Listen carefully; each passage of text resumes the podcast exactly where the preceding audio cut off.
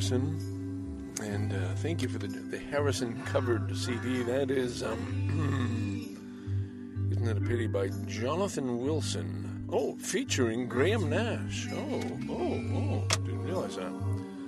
Um, keep that on the background. I guess. oh, by the way, welcome, DicksnJanes. Podcast number 974. We're getting there.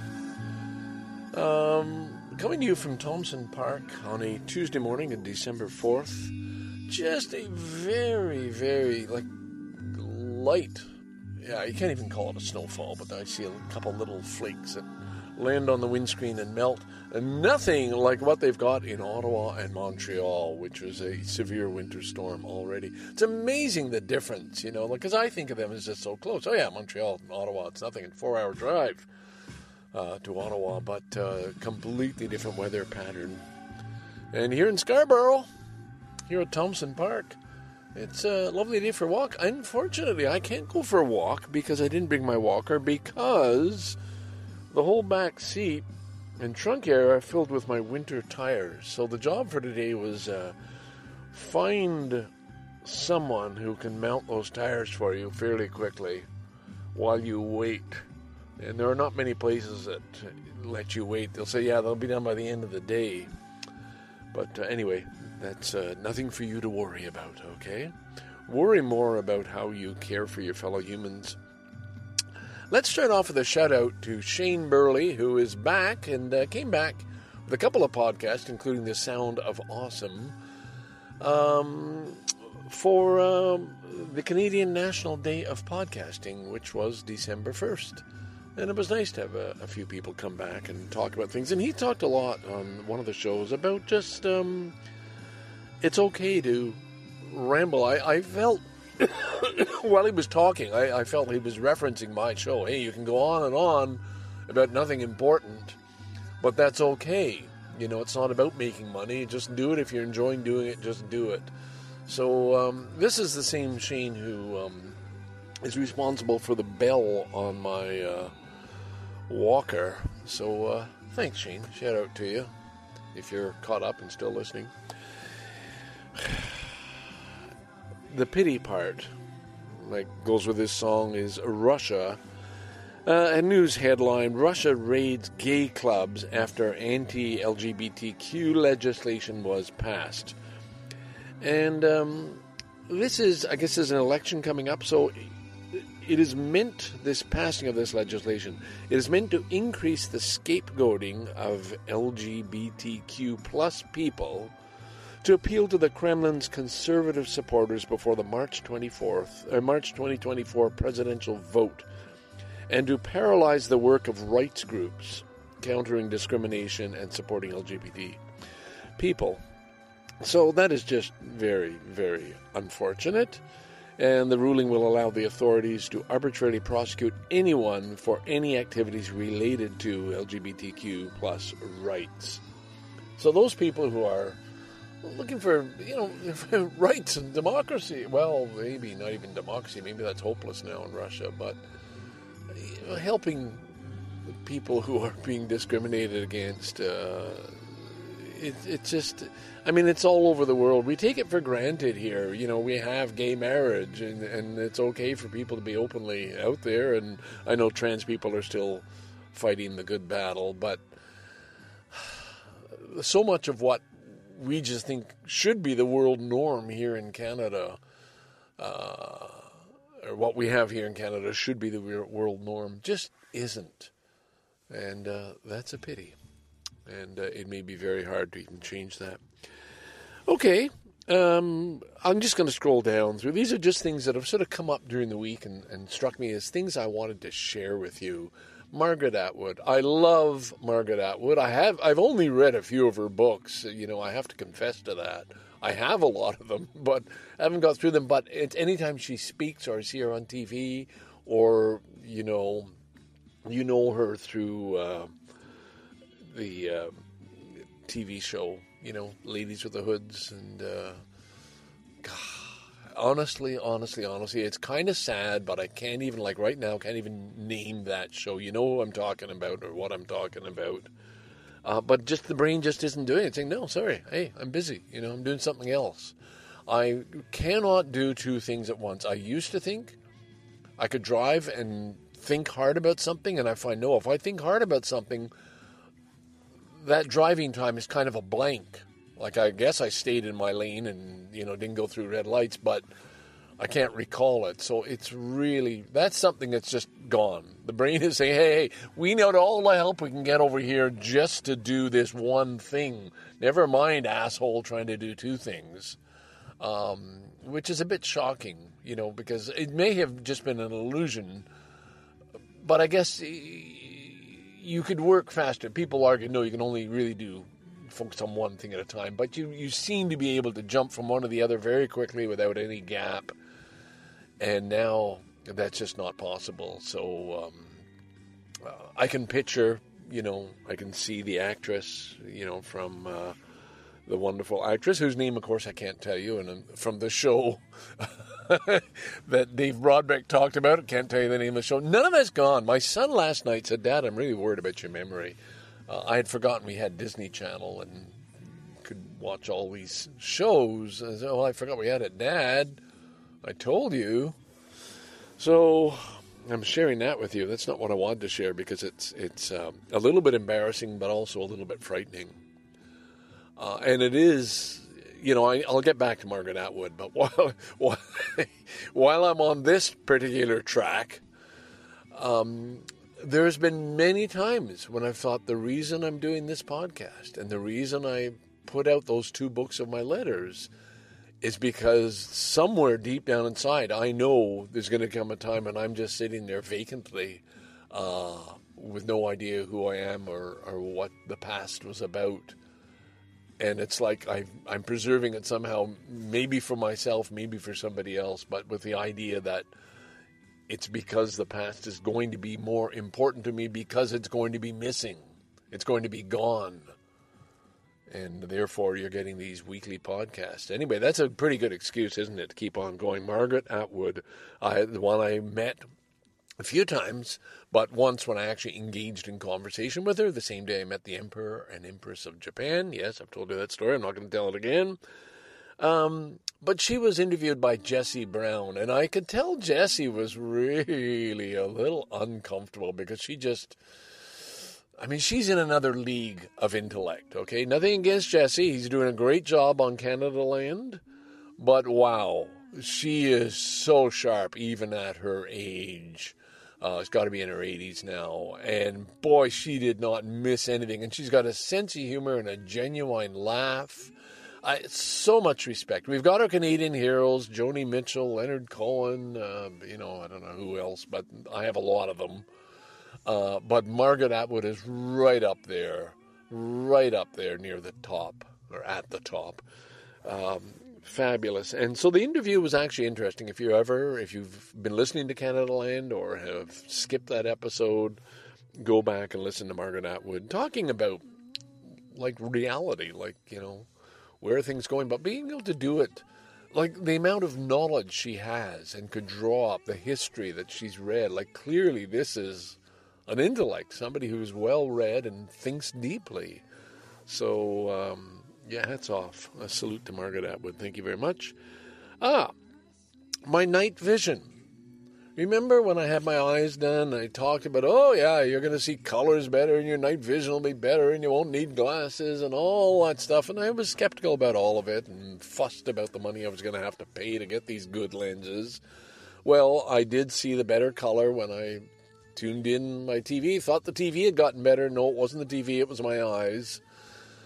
Um, just to see the colors popping and, and just brighter it seemed. And now uh, I'm it's kind of I think it's canceled. I mean I think I'm used to it now. I've adapted. But although I'm looking at the blue, wow, the recycle bins. I'm looking at them through my window now, and that blue is pretty fucking blue. I'll tell you. No, they're they're blue. Yeah, wow.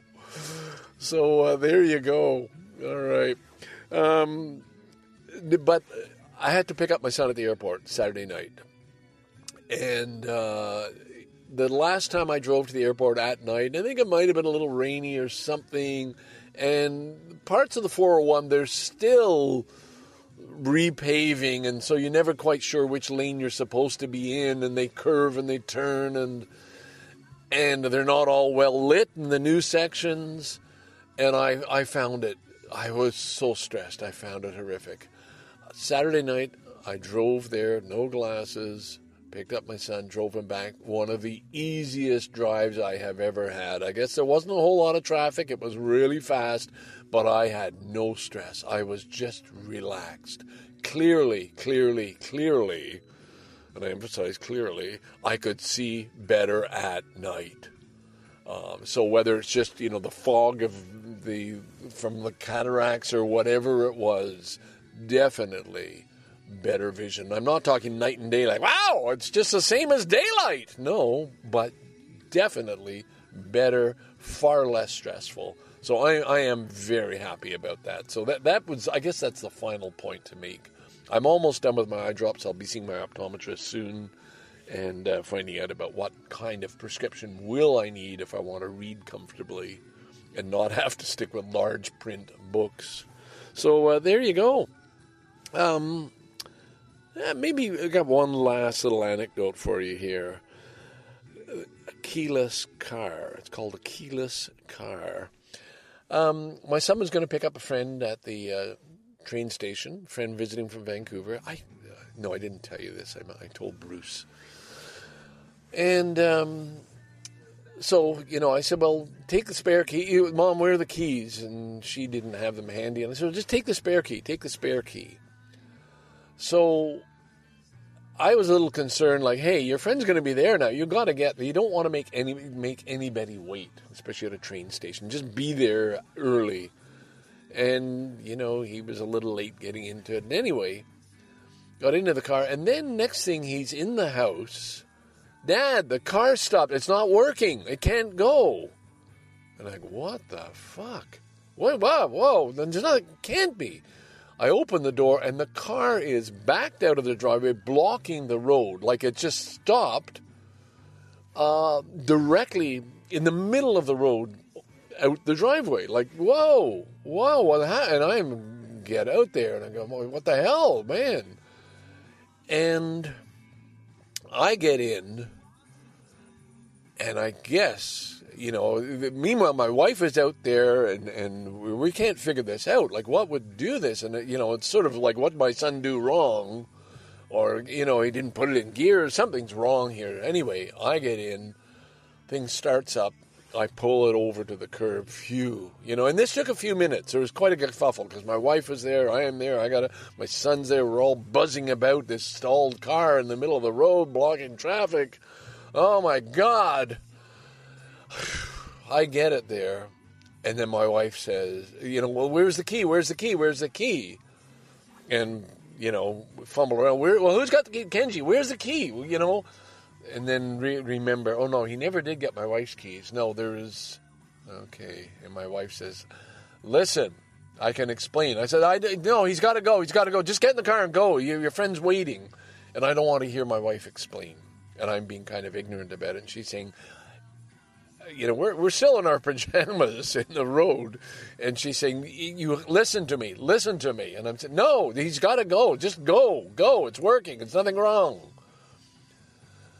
The problem was that I had never given my son the key. You probably guessed this. I had just the car was close enough because I had the key, key as I stood at the front door. I had the key in my pocket, pan, pajamas pocket. He backs out. The car gets that far away from the key, which he doesn't have. I have in my pocket in the house, and it just dies. There's no key. It knows there's no key. It's supposed to die. I had never given him the key. I had to write an apology. You know, I know ruin your day. He was he was angry because I wouldn't listen to my wife, and my poor was trying to explain. There's nothing wrong with the car. It's simply that you never gave your son the key you were supposed to. Everybody's angry at me, and deservedly so. And I'm I'm thinking, oh my God, Ken, are you telling another story showing how damaged your brain is? Is this another? Is this is this just one more example of the decline that you're in? And it's frightening to share that too. It was just kind of a stupid thing. It was an error, but coincidence just happens to be I'm getting old. And ugh. so I'm just going to leave that for you to judge. I, I don't want to think. I think, okay, it was a mistake. I owned up to it. Uh, I, I, mean, I can blame my son. You should have. You should never have left the house without the key. Uh, so he's also partly a little to blame. He could have said, "Dad, where's the key?" But of course, he's merrily driving off, not realizing until the car backs out of the driveway and stops dead in the middle of the road. All right, so there's the keyless car story, and I think I'm gonna. My son is probably just getting up now. I dropped number one, son, number two son off at uh, Scarborough Town Center so he can get his. Um, train, subway, everything, bus into work. And uh, I'll go back home. I've been enjoying time. My son, of course, as I mentioned, is visiting from Vancouver. He's leaving next Saturday. Um, I've enjoying. He's got me back onto Squid Game. See, I could remember that uh, Squid Game, and uh, Mad Men was the show that David, uh, yeah, D. Brodbeck was uh, talking about, and the show that the lady Peggy from Mad Men was in uh, the Margaret Atwood series. I know the new book. I think it was Testament or New Testament. That was a new book, but this first one, no, can't can't get it. All right. Anyway, I was just trying to prove something. Yeah, eventually the brain works. It does. It's just a lot more slower. There's just fewer cells working. Fewer synapses firing. Fewer connections. It's got to work harder just to do the things it used to do quite easily. Okay, that's what's happening. Um, now, where was I? Besides trying to defend myself, my feeble brain. Oh, oh yeah, Squid Game. Uh, I thought it was kind of stupid after the first episode. Oh, what's all this about? And I really, really hated the fake, you know, uh, being shot and the blood spurting and they're lying down. Oh, come on, this is stupid. But now that I'm watching, I'm kind of into it, and I've only got a couple of episodes left. They may not have even been released yet, so uh, I'm, I wouldn't say I'm recommending it. It's just another kind of reality show, but it is entertaining. It is very entertaining, especially the, the episode where they're walking on the glass. One, one, one floor is real, and one show, one floor. If you step on that, you got two choices left or right, and you got to make your way down. I think what twelve steps or something to get to the end, or you die. That was very interesting, and the way they decided what was fair game and how to play the game was very interesting. So if you're, uh, yeah, if you've watched it, then you you'll agree with me, and uh, if you haven't watched it, you who knows. Will you listen to me? All right, Scarborough Dude signing. Oh my God, 20 minutes already. But uh, I got to get this done because Friday night is our only night, right? So uh, maybe I'll record this, uh, put it out Saturday after our night at the only. Scarborough Dude! Bye from Thompson Park. Heading home, heading home. I had oden for breakfast. My wife made oden. I wanted it just for that boiled egg that takes on the taste, but all the other goodies that go into making a, a, a you know how Nalco has been so good to me, to us. When my son visits from Japan, of course she wants to have it, and, and oh my God, uh, I did have another note here, and, and it said "wonderful mother." Um, Kenji um, is a bartender, you know, in Vancouver, and they have these kind of aprons they use for work, and he wanted a new one made, and she brought some material back from Japan. It looks like it's traditional Japanese pattern of the flying geese, ducks, birds, some kind, bright colors. It's really quite flamboyant, would you'd call it. And she's making him an apron, reversible. One side's black, and the other side, but she still has the sewing skills. That's why I dropped her off yesterday at uh, Fabricland, so she could pick up the things, the, the sewing needle she needed, and the scissors, and and uh, get back. She does a lot of stuff. This is a bigger project, a lot more work, but she can do it because she grew up in the time of. Uh, of cooking and sewing, and those were important skills for a uh, a woman in particular to have, and uh, she's got them in spades.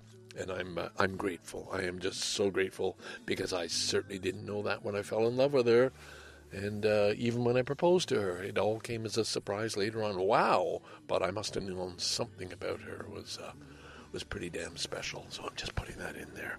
Scarborough Dude signing off. Bye from Thompson Park.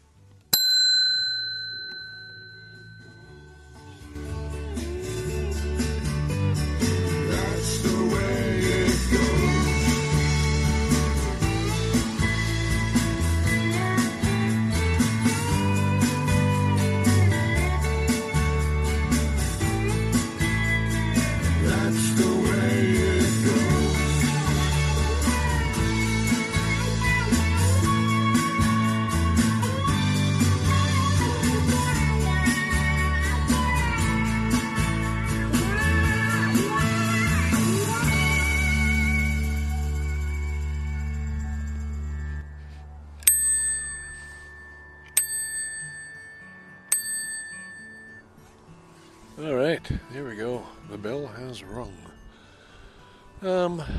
I'm going to uh, get right down to business here. I've got some notes.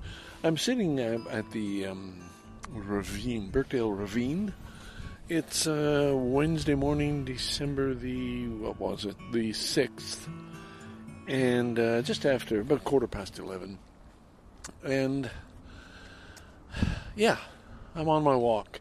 Dropped my son off for his bus. He doesn't get home till now. It's after midnight.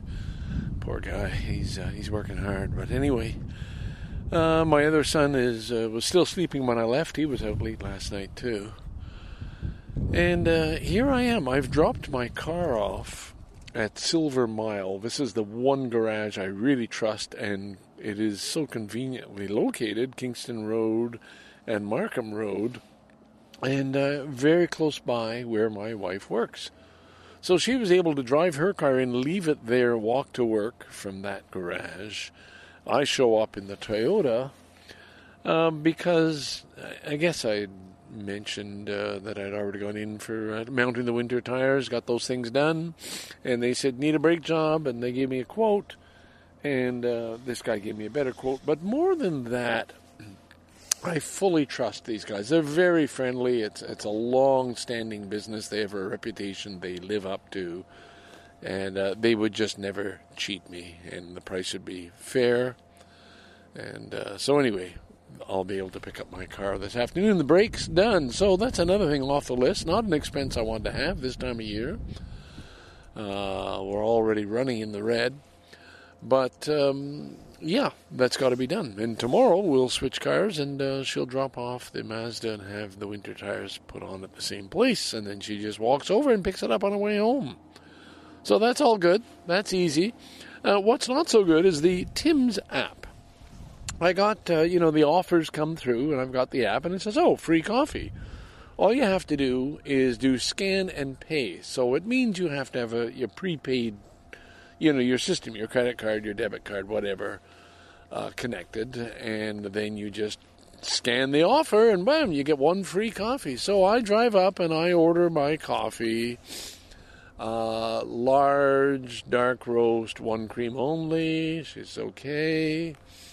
I drive up and um, it doesn't work when I show the scan. No, no, you have to have your debit. I don't think they understood, but just it didn't work. So, yeah, you have to be able to pay right away. It's it's taken out when they scan. And I just assumed Tim's already had my credit card or debit card. Uh, that was my mistake. So my fault entirely. I said, okay, okay, okay. I'll just add it and I'll drive around. I'll do it again. So I add my uh, credit card. Good morning. Good morning. Add my credit card and then uh, drive around again. I come to the window. Yes, sir. Good morning. I said, I, I've already ordered. Ah, large black. Yeah, yeah, yeah. And I drive up. And uh, now I have my card. And she scans. No, it doesn't work. And I said, What do you mean it doesn't work? I've added my card. I want my coffee. It, it doesn't it doesn't work. It just and so foolishly, I really put up a fight. No, I've done it. You've got my credit card. I want my coffee. Just give me the coffee. And I'm I'm belligerent, you know, foolishly so because I talk about being kind to people. Manager, by this point, there's at least four people behind the counter, four or five people watching me, like looking at me, watching the interaction, seeing how the boss the boss comes over. Uh, English is a little hard to understand, but that's okay. Um, she says, "No, it doesn't scan, doesn't work." And I said, "But it doesn't. I've given my card. I want my coffee. Just give me the coffee." And I'm threatening not to move. I said, "There's a long line behind. Tim Hortons won't like you making other customers wait. Just give me my coffee." I can give you. I pay. I pay. I give you. I pay. With something along that line. I have to pay. And I don't want that. Uh, Just give me the coffee. No, I can't give you a coffee. It doesn't go through. I pay. And I'm close to saying, I'm not going to move. I'm not going to move till you give me my coffee. And then I realize it's really, really putting her in a hard spot, and it, and it's it's just unfair. And I'm, my anger is with Tim Hortons and the app, and my fault. Maybe because it wasn't loaded in the beginning, and I had already tried to scan it, and it just blocked something in the software. didn't didn't update to show that. Now I've got a card. She goes through. She takes my phone. She goes through all the app. No, it doesn't work. Doesn't work. So I'm feeling a little sheepish, a little foolish for making such a fuss. But at the same time, fuck Tim Hortons and your goddamn app. Jesus Christ, man. And you could have just given me that coffee. I'm sure they have some allowances. But anyway, anyway, anyway. So I didn't get my coffee, and there you go. But I felt compelled to tell you about it because I've uh, that seems to be a regular regular feature on this uh, podcast is my trouble with apps. All right. Uh, the other show, I was raving about the TV shows I watch, uh, how it's made. Now there's another one, of course, which you probably all know it. How do they do it? And that is equally amazing when you see. I mean, the one, how do they make bags of cement in Mexico? And jeez, and it's chemistry and science. It's just amazing, and the equipment, the machinery they have, these superheating furnaces, and and the whole procedure of combining the right ingredients, right down to uh, the last one was, you know, how do they get the peas, frozen peas, into a bag so that they still have their taste, you know, and, and it's like taking them from this harvesting truck that inside the truck it, it takes the peas out of the, the shell and then just immediately spits it and loads it into a truck that goes straight to a freezing plant. And that whole process of washing and cleaning once again without destroying all the peas uh, you know and you think you just take it for granted. You just you know you go into your freezer you got a bag of frozen peas you know zap them in the microwave and they're ready to go. Now mind you i don't think they taste very good but maybe I'm eating cheaper peas. They they made it certainly look very tasty. And these are, I guess, industrial size, big size. They they measure them and ugh, amazing. How do they do it? I might even put that as a title. Disney Channel. I think I mentioned. My son um, reminded me we have Disney. He recommended Andor of the Star Wars series of uh, the show Andor. Uh, I'm into it. I am amazed at how well it's done, uh, the the tension, but basically just the, looking at it, how they've created this city of the future. So I don't know. I'm not up to date on Star Wars and, and how it all fits in, but this goes back to the very beginning, as you will all know. And I'm very, very impressed. It's drawn me in, and I'll probably want to, after I finish this series, want to go on to, okay, what came after this, and like another one of the prequels. Uh, but wow, um, I do did take my two nephews to see Star Wars. I think the day it came out in Montreal at the theater, it was a big deal at the time, and uh, so I have a little bit of a history. But you know, never I just didn't geek out over all this stuff. But this one has drawn me in. And the other show that he recommended I watch under the Marvel uh, universe is WandaVision. And I guess, again, I'm, I'm probably the people I'm talking to probably know all these things and have seen them all. So I'm just, and at first, the first three episodes, oh, I, I don't know. I, I don't entirely get it. But, okay, yeah, it's caught enough interest. And my son said, no, no, Dad, it's good. And now the things have taken off, I guess, by the fourth episode in. It's, oh, okay, wow. Now it's getting a little more interesting. Yeah, yeah, yeah, yeah. So that's WandaVision. Thank you very much to uh, my number one son. Um, yeah, okay, so that takes care of the TV. I think, oh, and there was one more uh, show that started a little bit of a conflict. It was just a, um, a documentary on King Charles, in his words. And I'm a fan of King Charles. I think he gets really hard done by, and people just think he's stupid, and he's not. And a lot of people loved Diana and blamed him. Eh, Life isn't easy, and I, I think the you know I won't go on. I won't try and convince anybody, but it's very easy to be an anti-monarchist, an anti-royalist. It's easy to hate Charles. Um, I love the Queen, and uh, I admire and respect King Charles now. But my son simply sitting beside me, again, the son visiting from Vancouver. Well, Dad, I don't get it. Like, why are you? Why do you love the royalists? Like, why are you a monarchist? And I tried to explain, and unfortunately, and you've heard about this before on the podcast, I react overly emotionally. I'm emotionally immature. Okay, let's put it that way. I'm emotionally immature. And I reacted. I said, well, because of my mother. My mother was born in England during the war. My grandfather served, you know, left Canada. He was born in England. He was English, came to Canada, immigrated, left to go back to join World War One, so as not to be a coward, and it destroyed him. And of course,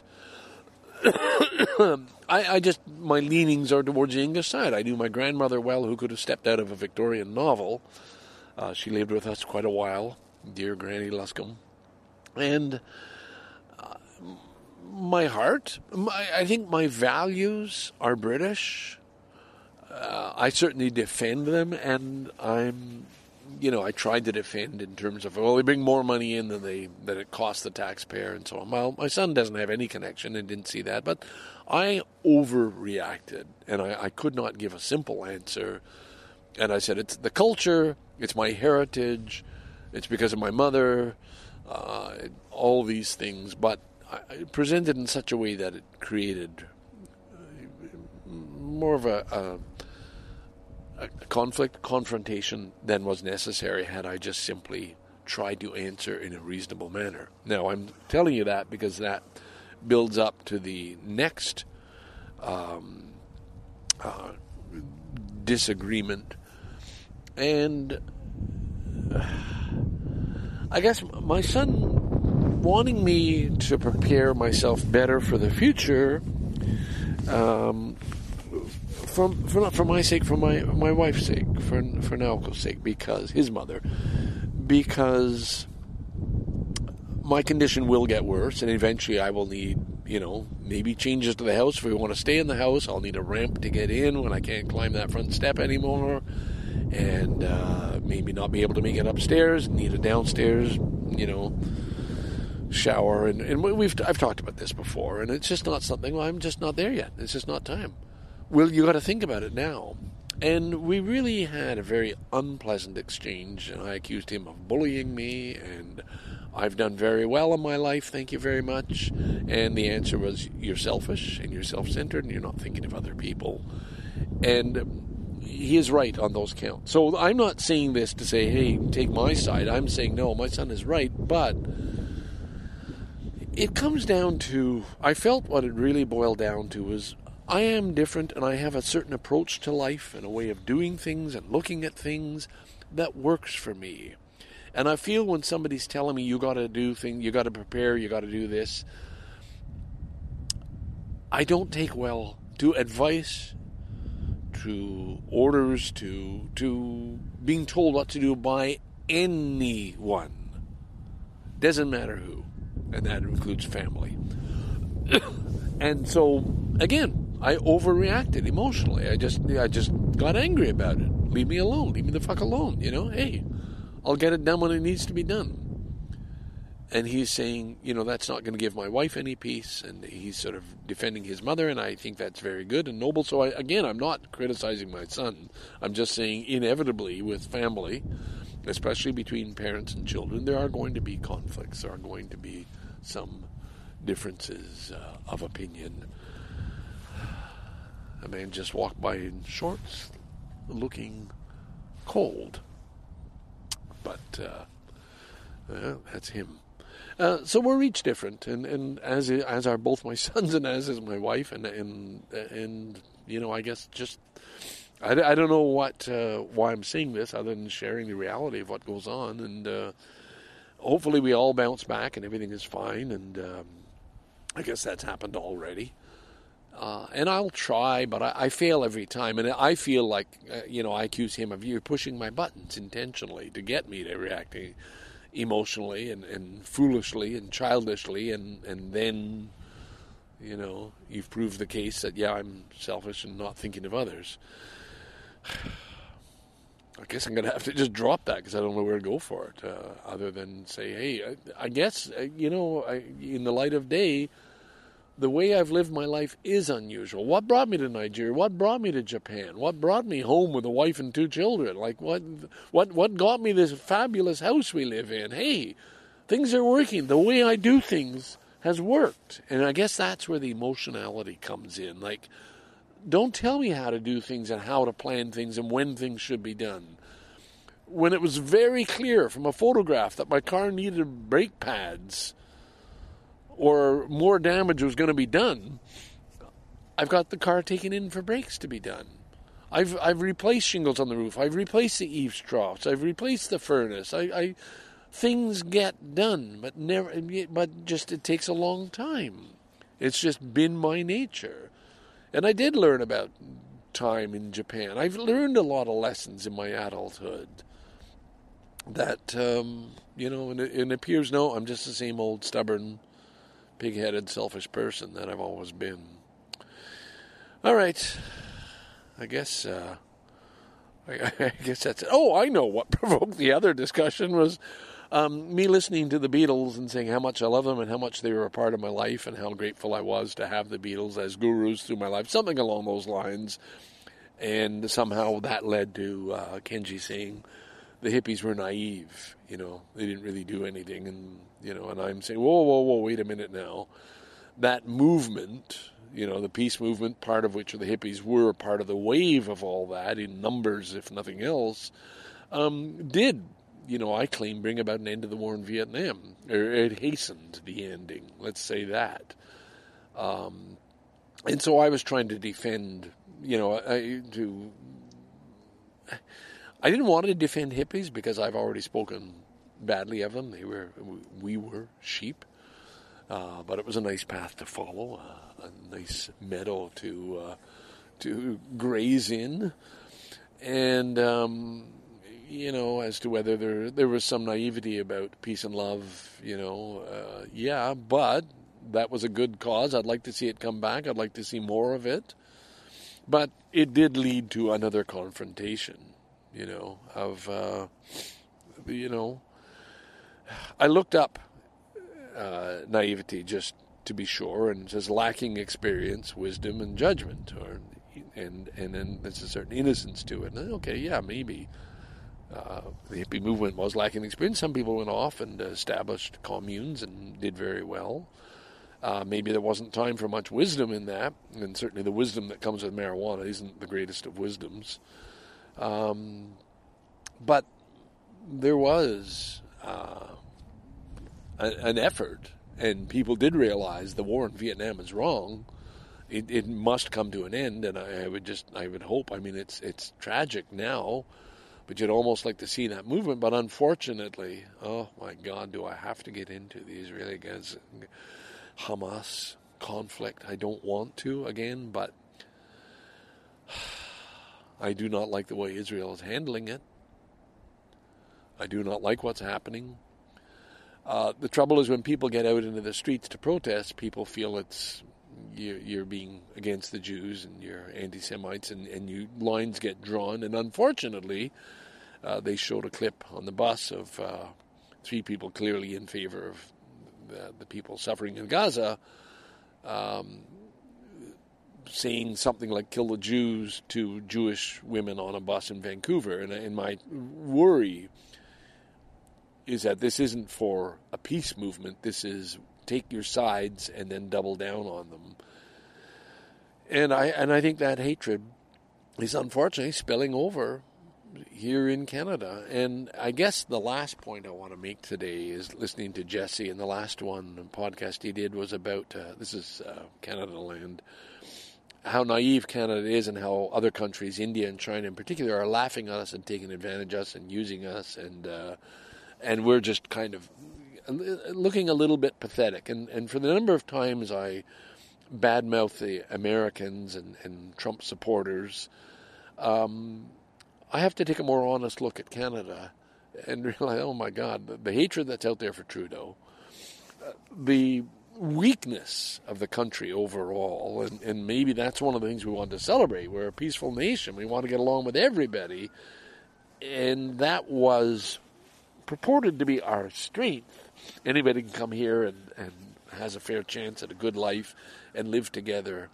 And I, I would like that still to be the truth, or at least the vision we're attempting to achieve of, of uh, getting along with each other and, and uh, keeping conflicts that are existing all over the planet out of Canadian politics and out of and, and not in our streets and, and sub and communities. And I think that's a lot to ask for. Um, we like to pretend we're all about peace, compassion, understanding, and getting along, but uh, maybe that's not really the case. Uh, I certainly understand and support our our, uh, our efforts to try and um, donate, give money, give give ammunition, give weapons to Ukraine to defend itself against Russian the Russian invasion, uh, and I'm afraid that's going to die down it's a lot harder to want to give support to Israel at this point, as, as given that the government they have and given that they're not going to listen anyway. I'm just going to leave it there. It's cold. My hands are numb. Uh, that is my. Uh, this is not the end of the podcast, but this is what we got to today. Again, using notes because, as you know, my brain, uh, I think, uh, is also gone out to pasture with the cows and uh, is just chewing its cud. But uh, anyway, uh, I got to get back to finding out whether uh, Jason enjoyed the sandwich he got or not. Uh, there was just a little interlude of a, a Japanese song in there, and uh, now I'll put back on my other iPhone with the earbuds and uh, listen to the end of Jason's story. Scarborough Dude signing out from the Rex, not Rexdale, it's not Bendale, the, the Ravine I uh, podcast from on a, a, cold but sunny, crisp uh, day, late fall. Bye for now.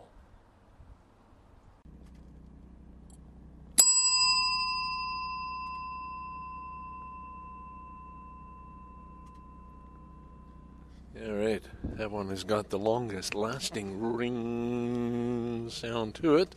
So that means I'm back in Sal. Yes, it's uh, we had snow. I had to actually um, scrape and brush off a lot of snow this morning on my wife's car, but fortunately it's melting.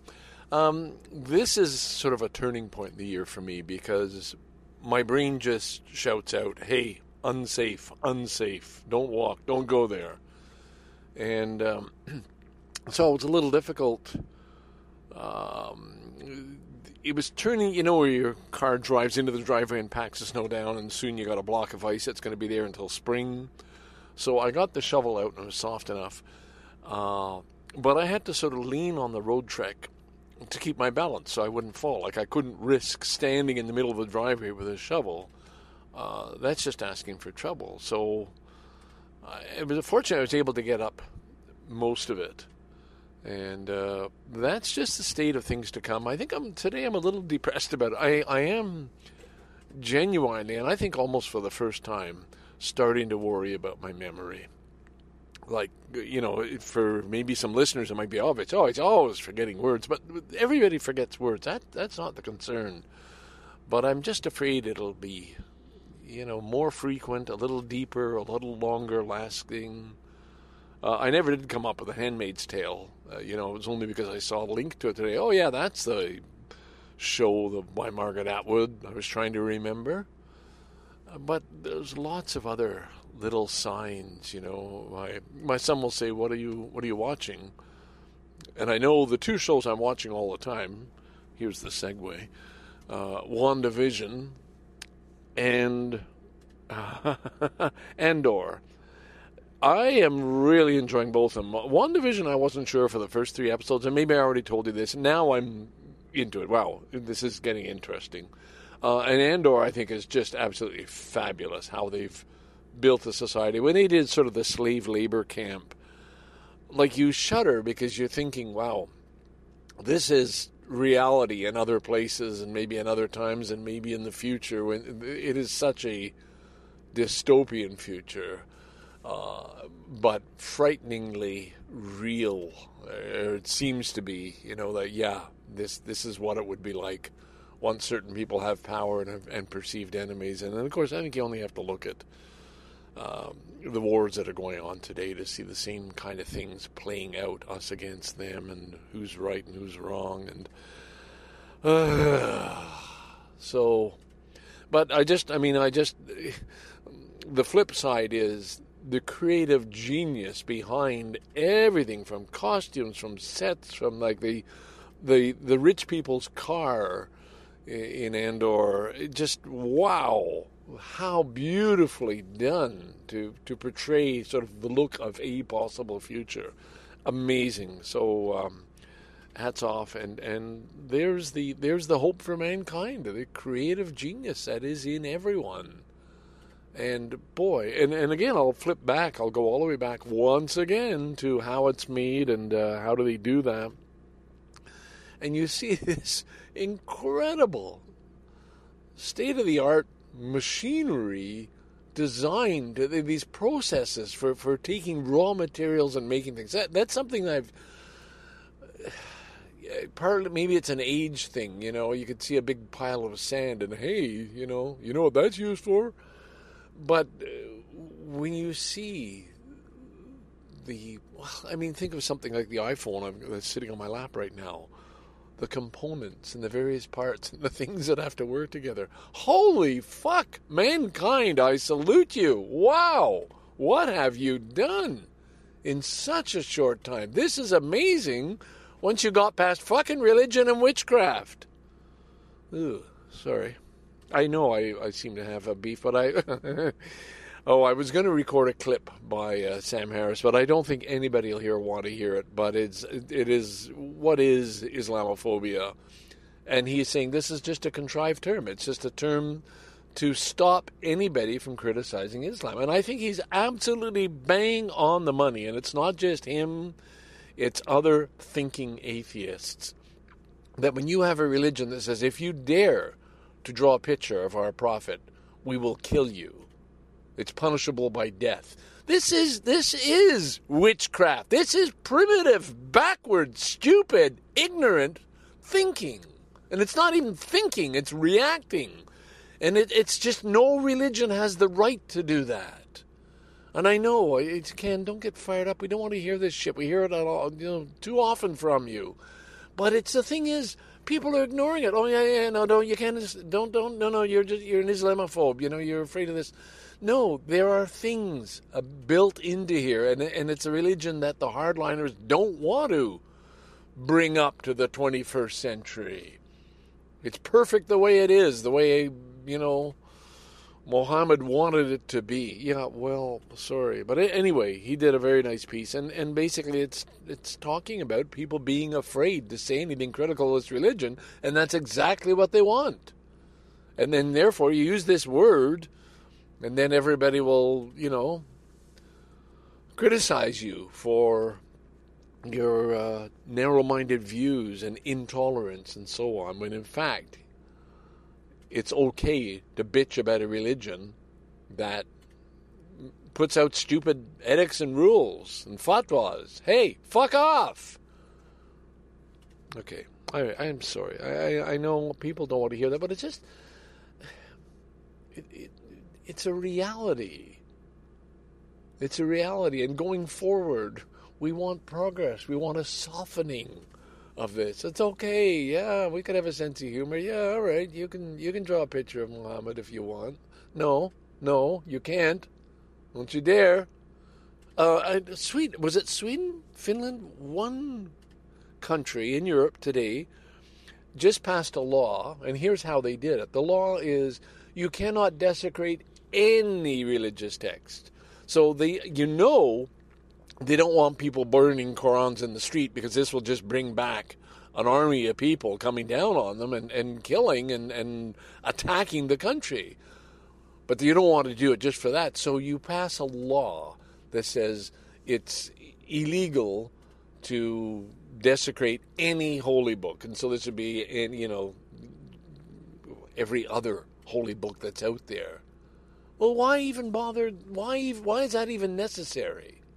Why? Well, guess, okay? Figure it out why they did that. Okay, on to other things. Um, my car, I told you I was getting the brakes done and brought it in yesterday, and I got a call 4 o'clock. Uh, Ken, you, you want to, uh, I said, ready for pickup? Uh, no, no, uh, I want to talk to you. So I said, look, I'll be there in five minutes. Drove down.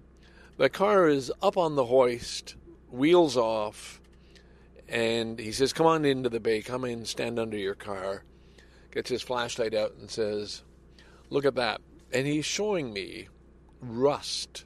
Now, the rust, there's already a hole in the side of the body of rust. This is my our 2007 Toyota Yaris. There's already a hole that's eaten right through the metal or whatever material it is. Underneath, um, the brakes, the, everything is worn, of course, but on top of that, there is rust to the point. He said, don't go over any potholes or this could just fall off. And basically, what this gentleman did this is Mario at uh, Silver Mile, Kingston Road, and uh, Markham Road. Um, he said, "I can't, I can't give you new brakes. I can't take your money." That's what he said. I just don't want to take your money because it's not just the front brakes; it's the rear brakes, and on top of that, this is seized up, and this is going to fall, and we'll have to replace this piece. And he said it's going to be, you know, starting at least fourteen hundred dollars. Just get rid of the car. It's not worth it it's not worth putting this money into this car. And I thought, what a wonderful car dealer. Uh, I said, well, just pay me for the time. Yeah, all right, here. And and and he he charged me fifty dollars to have the guys take the wheels off and put them back on and get it up on the hoist and do an inspection and everything else. That is the sign of an honest car dealer. Now, the police that I took it to, Active Green Ross, I'm stupid in that if the friend, if the guy behind the counter is friendly and nice, I think, ah, they're great here. That's not necessarily the case, especially in a franchise. He said, "Oh, your rear brakes are fine." Well, they weren't. I was shown how bad they were and what was needed, and he, he pointed it out to me. They weren't fine. All they wanted to do at this other place was just get me into the front brakes, and then the next time I come in to have the uh, summer tires put oh, oh, oh, we got to get those rear brakes of yours. That's not safe. And he had actually told, quoted me 150 and said, "Well." you know, I can get you cheaper ones that will only last a year. Now I'm told my car's not even going to last a year. So I am glad that I applied the rule that everybody else does. Get another quote. You know, when it's coming to something that's going to cost more than a couple of hundred bucks, get another quote. And sure enough, I took it to the place that I like. And um, so I have a car now with virtually, it's got winter tires on, but uh, not much in the way of brakes. Um, I said I just I need to keep it for just around town, and that is that is the case. I don't think I'll get the engine's fine. It's got 150,000 kilometers, no problem there. But I, I just I needed to share that there are honest people out there. There are people you can trust, and he's personable on top of that. A very very friendly guy. And um, I just dropped her. Naoko dropped off her car today to have her winters put on. And uh, but anyway, so I've got a Toyota that I don't want to drive to Ottawa anymore. I used to think, oh, it's great drive to drive, drive to Ottawa, fuel economy and so on. But and and of course, highway driving might be easier than you know stop and go around town. But to drive in the winter, you know, in a snowstorm and not have brakes, uh, not a good idea. So there you go. That's um, that's all I got to share with you. I think there's no more notes. Uh, was there anything else you needed to know? I think maybe I'll uh, maybe I'll end with another song. I think I owe you that at least, or those of you who bother to listen. Um, yeah, I'm just you know I, I, I mentioned I know this uh, I've, I've covered a lot of ground in this particular podcast, and I know I went on about my son sort of scolding me and you know Dad, you got to do this, you got to do this. Um, we're of course over that now, and we can stay up late at night and watch uh, WandaVision together and have a beer, and uh, they're two fine young men who I'm very proud of, and uh, my wife, my goodness. So, maybe is there a summary? I've been lucky enough to be able to do things my way, and for whatever reasons, you could call a certain amount of luck thrown in there, it's worked out quite well. Thank you very much. So, um, yeah, I'm going to sign off. Scarborough Dude, coming to you from Sal. Sal, oh yeah, the noise in the background. I had to get the um, things running, and I heard a beeping when I came in, uh, dead battery here, and so I got to look after this baby. Maybe I'll drive it to Ottawa, maybe not, I don't know. But uh, anyway, signing off. Bye for now.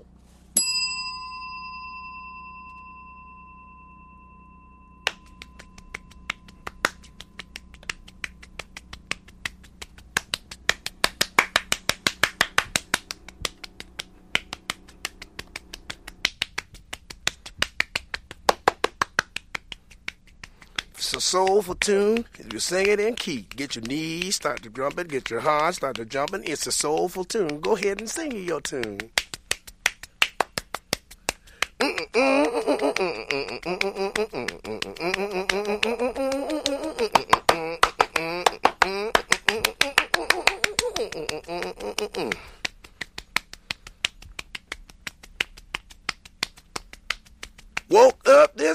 Not a worry on my mind. I got out and then worked, and I'm just so tired, so tired this evening.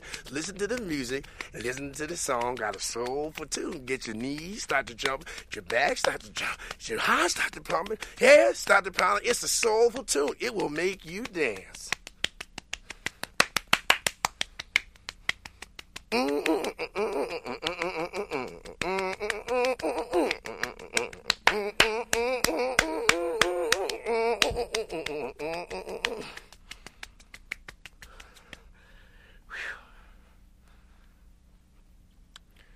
When we were little kids, we used to sit around the table, you know, and uh, for lack of anything to do, we used to make up little games. And one of the little games that we made up, which is uh, which is when my mother went out of the room because she didn't like us doing this thing, which was called mm-mm-mm-mm. and mm-mm-mm goes like this.